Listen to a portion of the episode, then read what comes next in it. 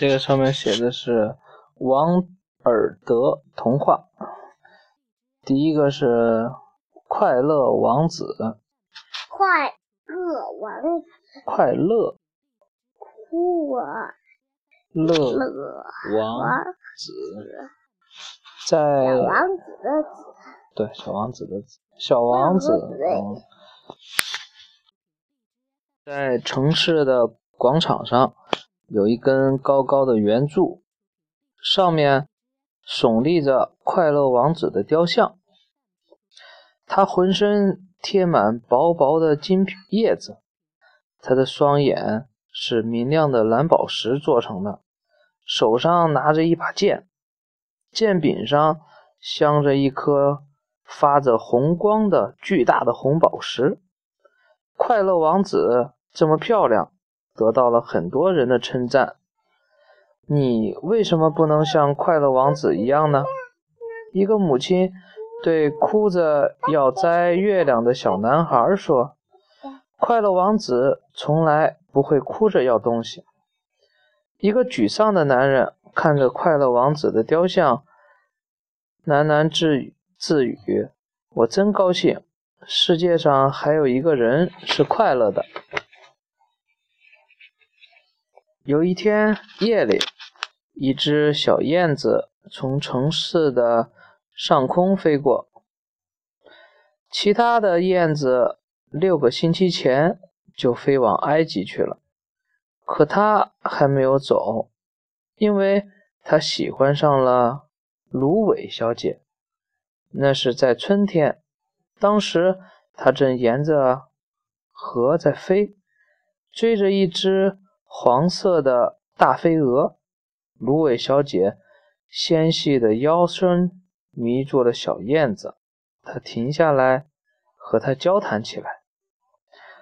我可喜欢，我可以喜欢你吗？燕子问道。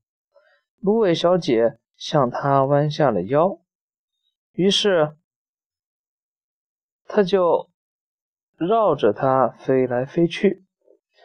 它用翅膀轻轻划着水面，泛起沉沉。银色的涟漪，这是燕子表达喜爱的方式。对，像那样飞，它就这样过了整个夏天。过了整个夏天，今天大伙走后，大伙走后，小燕子觉得很孤独。芦苇小姐，哎呦，嗯。啊！芦苇小姐不会说话。小燕子喜欢旅行，她觉得自己的妻子也应该喜欢旅行才对。然后他觉得自己的妻子也应该喜爱旅行才对。你愿意跟我走吗？他问芦苇小姐。然而芦苇小姐却摇摇头。她。太不舍得自己的家了，于是小燕子便飞走了。这里渐渐变冷了，燕子们必须在温暖的南方过冬。它飞了整整一天，夜晚时来到了这座城市。我去哪儿过夜呢？他说。这时。他看见了圆柱上快乐王子的雕像，我就在这儿过夜吧。这儿的空气倒真的很新鲜。小燕子飞下来，恰好停在快乐王子的两只脚中间。我有黄金做的睡房。他朝四周看看，准备入睡了。他刚刚把头放在。羽翅下面的时候，一颗大大的水珠落在了他的身上。天上没有一片云，星星呢又非常明亮，怎么偏偏下起了雨？北欧的天气真是可怕。接着又落下来一滴，一座雕像连雨都遮不住。还有什么用处？小燕子说：“我得去找一个好烟囱做窝。”它决定飞离这里。它还没有张开翅膀，第三滴水又落了下来。它仰起头，啊！他看见，看见什么？快乐王子的双眼充满了泪水，泪珠顺着他的黄金脸颊淌了下来。他的脸在月光下那么美丽，小燕子的心里充满了怜悯。你是谁？小燕子问。我是快乐王子。你为什么哭呢？小燕子又问。你把我的羽毛都打湿了。以前活着的时候，我有一颗人类的心。心，王子慢慢的说：“我不知道眼泪是什么。那时我住在王宫里，逍遥自在，那里没有什么伤心的事情。白天人们陪我在花园里玩，晚上。”我在大厅里领头跳舞，沿着花园有一堵高高的围墙，我从来不用想围墙那边有什么东西。我身边的一切都太美好了。我的臣子，我的臣子们都叫我做快乐王子。我就这么活着，我死了。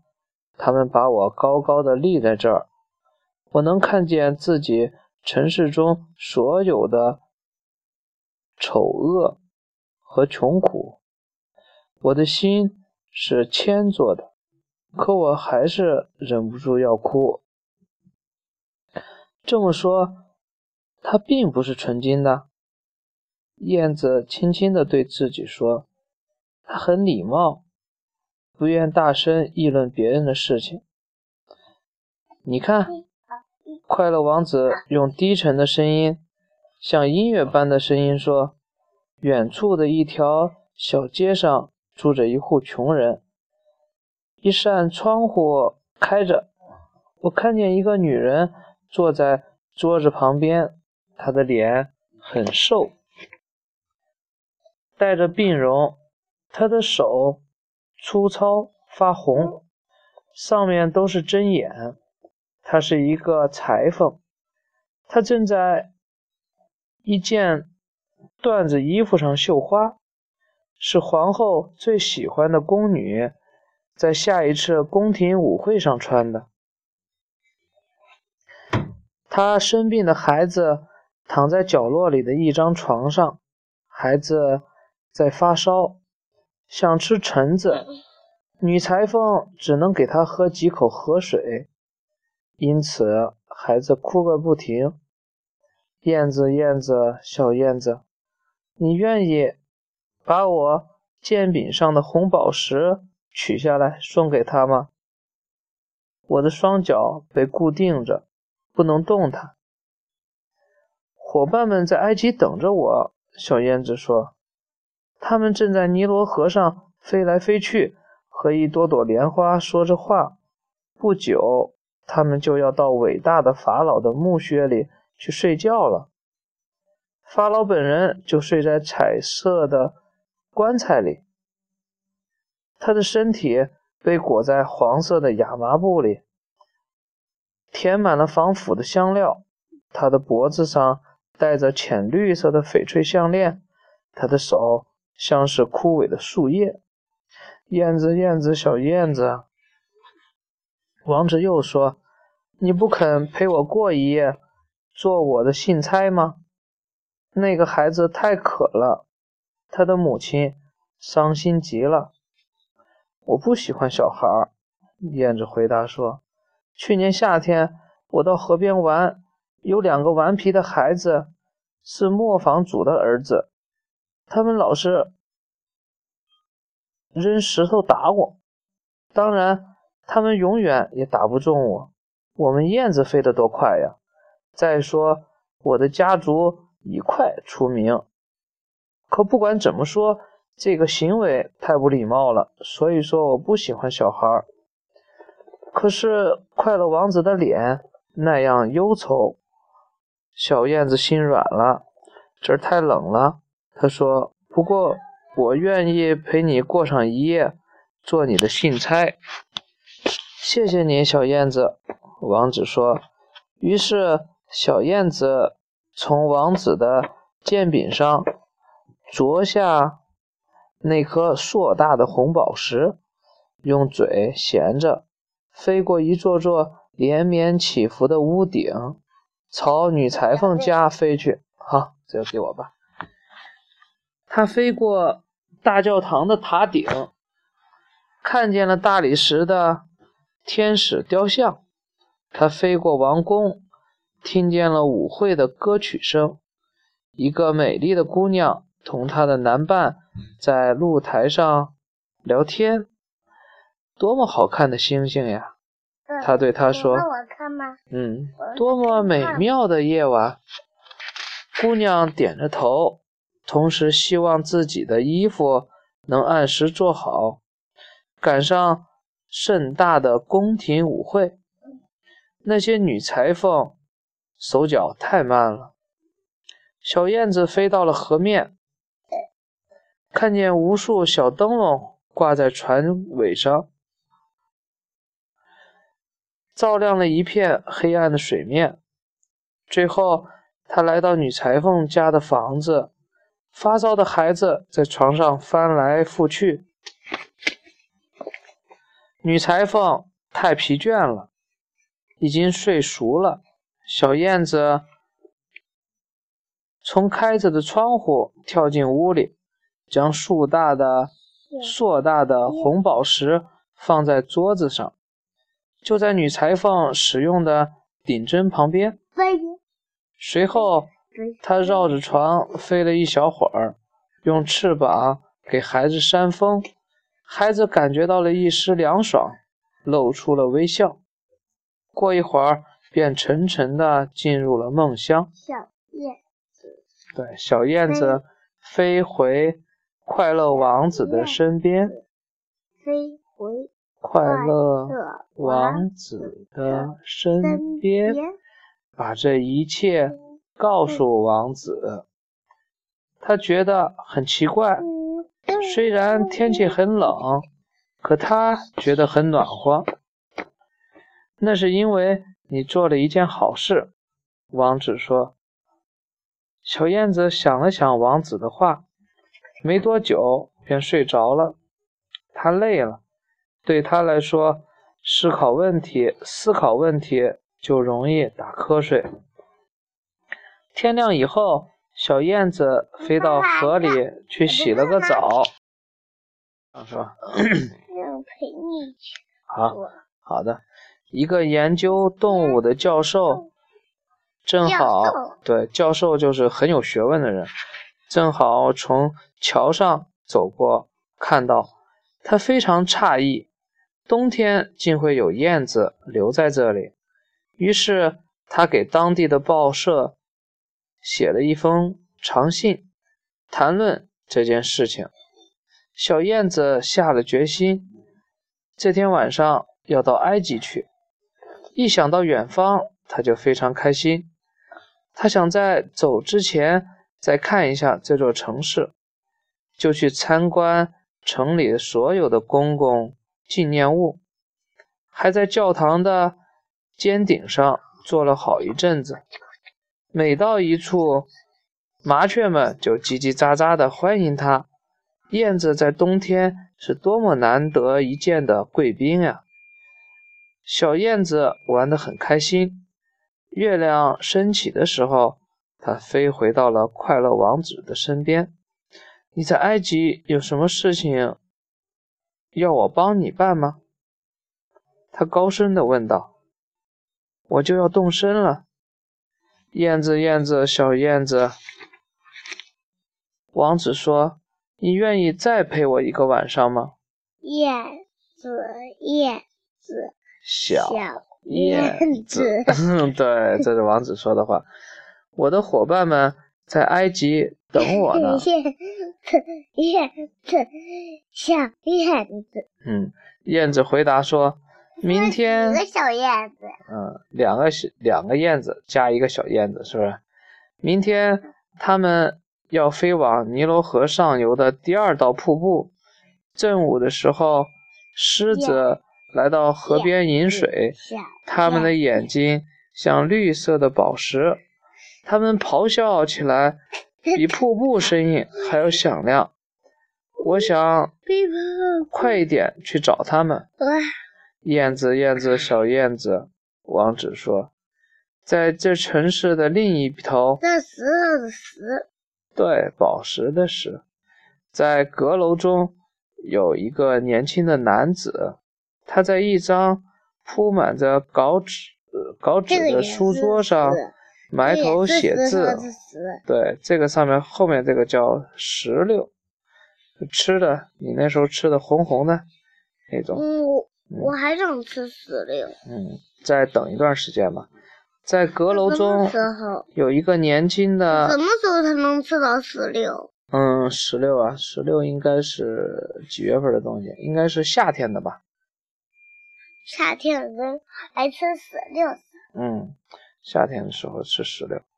然后他在铺满稿纸的书桌上埋头写字。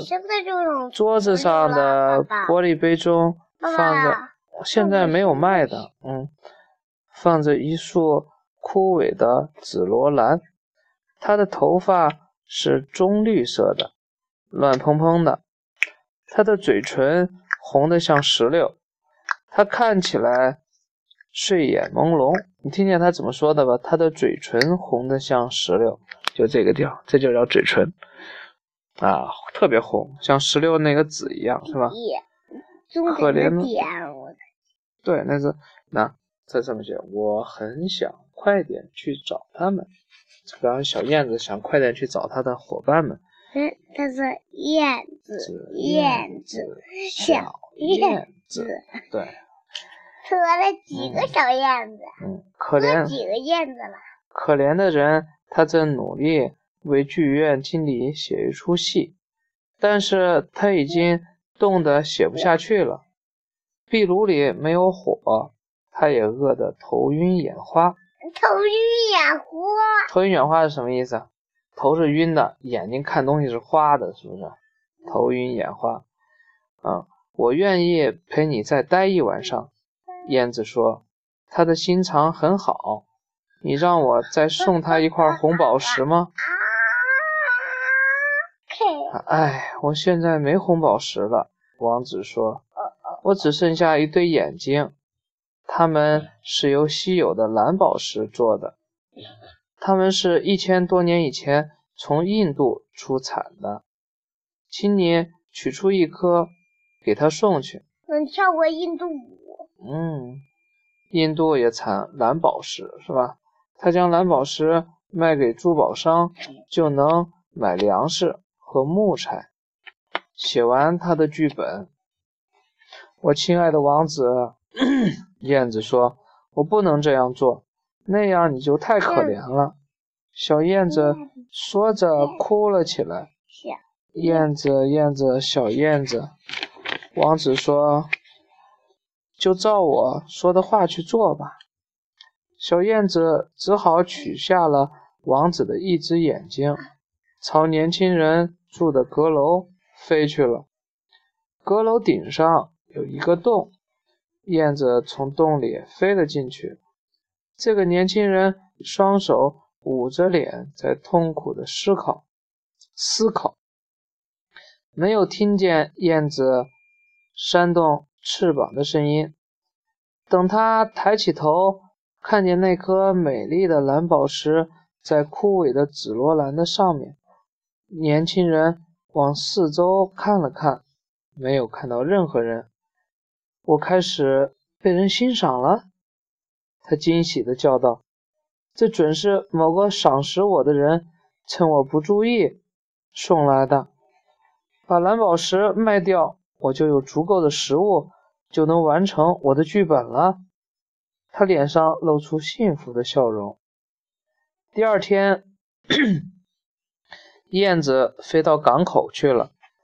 它坐在一艘大船的桅杆上，望着水手们喊着“嘿呦嘿呦”的号子，用绳索把大箱子拖出船舱。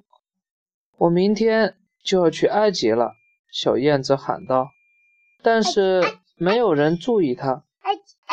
月亮升起来，它又飞回到快乐王子的身边。我是来向你道别的，小燕子说。燕子，燕子，小燕子。王子说。燕子，燕子，小燕子。嗯，你不肯再陪我一个晚上吗？冬天到了，燕子回答说。天气很冷，马上就要下雨了。在埃及，阳光照在绿色的棕榈树上，暖洋洋的。鳄鱼躺在泥塘中，懒洋洋的看着四周。我的朋友们正在太阳神庙里建窝。太阳神。对他们一边干活，一边相互讲着笑话，讲着情话。亲爱的王子，我非走不可了，我永远也不会忘记你的。封面的那个标志吗？嗯，明年春天，你看我要给你带两颗美丽的宝石补偿你。我带来的红宝石会比红玫瑰还红，蓝宝石比大海更蓝。在下面的广场上，快乐王子说，有一个卖火柴的小女孩，她的火柴火柴都掉进沟里了。他们都湿了。如果他不带点钱回家，他的父亲会打他的。他正在哭着呢。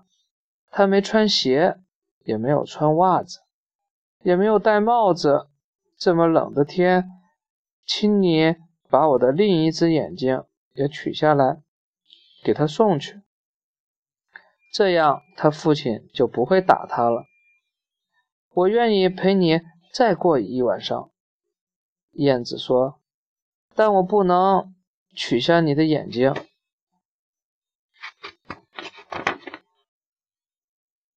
快乐王子的双眼里充满了泪水。哦，这是那个刚开始序幕那一条，就带插画的。他不能取下你的眼睛。如果把你的眼睛取下来，会变成瞎子的。燕子，燕子，小燕子。王子说：“对，就照我说的话去做吧。谢谢你。”小燕子只好又取下了王子的另一只眼睛，带着它朝下飞去。它一下子落在小女孩的面前，把蓝宝石放在她的手心里。刚才我看见一个跟封面一样的图案。对，我看见了。你想知道刚才我为什么厉害你吗？嗯。你想知道我刚才为什么有点发脾气的意思吗？嗯。因为我在给你讲故事，你需要用心听故事，对不对？嗯。我讲故事的时候，你如果打断我的话，我就没法再往下继续了。你刚才从一开始就在打断我，我一直在耐心的给你解释这些东西，但是我发现我在给你读这本书的时候。你没有用心听，而是在给我玩儿，是不是？可以玩儿，但是当你看书或者听别人讲故事的时候，你不能随便打断别人。你打断的话，别人正讲的深入其境的时候，你总是打断别人，让别人好像就没有想讲的意思了。这样你也听不好故事，你也玩不好，别人呢也会被你打扰了，以后心情变得不好。咱们能不能不这样？好吧，那我继续了，好吧。小燕子只好又取下了王子的另一只眼睛，带着它朝下飞去。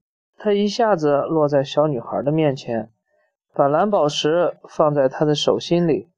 一块多么可爱的宝石呀！玻璃呀！哼，小女孩高声叫着，她笑着朝家里跑去。小燕子回到了王子身边。你现在看不见了，燕子说：“我要永远留在这里陪着你。”不，小燕子，可怜的王子说：“你得去埃及了，这儿太冷了。我要一直陪着你。”说完，小燕子在王子的脚下睡着了。第二天一整天，小燕子坐在王子的肩头上，给王子讲自己的见闻。他给王子讲红色的朱六，朱朱鹭，他们排成长长的一行，站在尼罗河的岸边，用他们的长嘴去捕捉金鱼。他讲到斯芬克斯，它和世界世界一样大，住在沙漠中，知道世间的一切。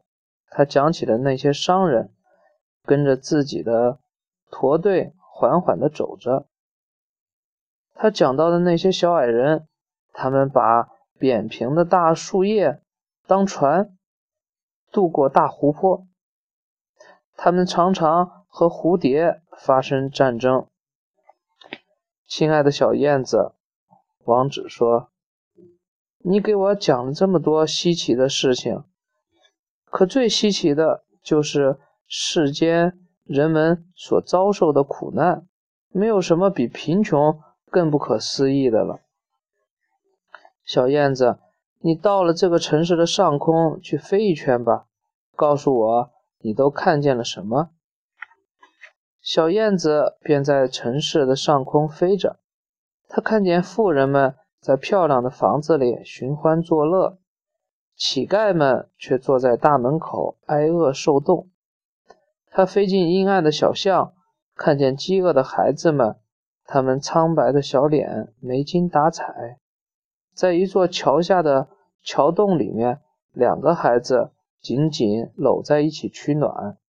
他们非常饿，看守的人却高声叫着，把他们赶到了雨中。小燕子飞了回来。把看见的一切告诉王子。我浑身都贴满了黄金。王子说：“你把它们一片片的拿下来，给穷人们送去。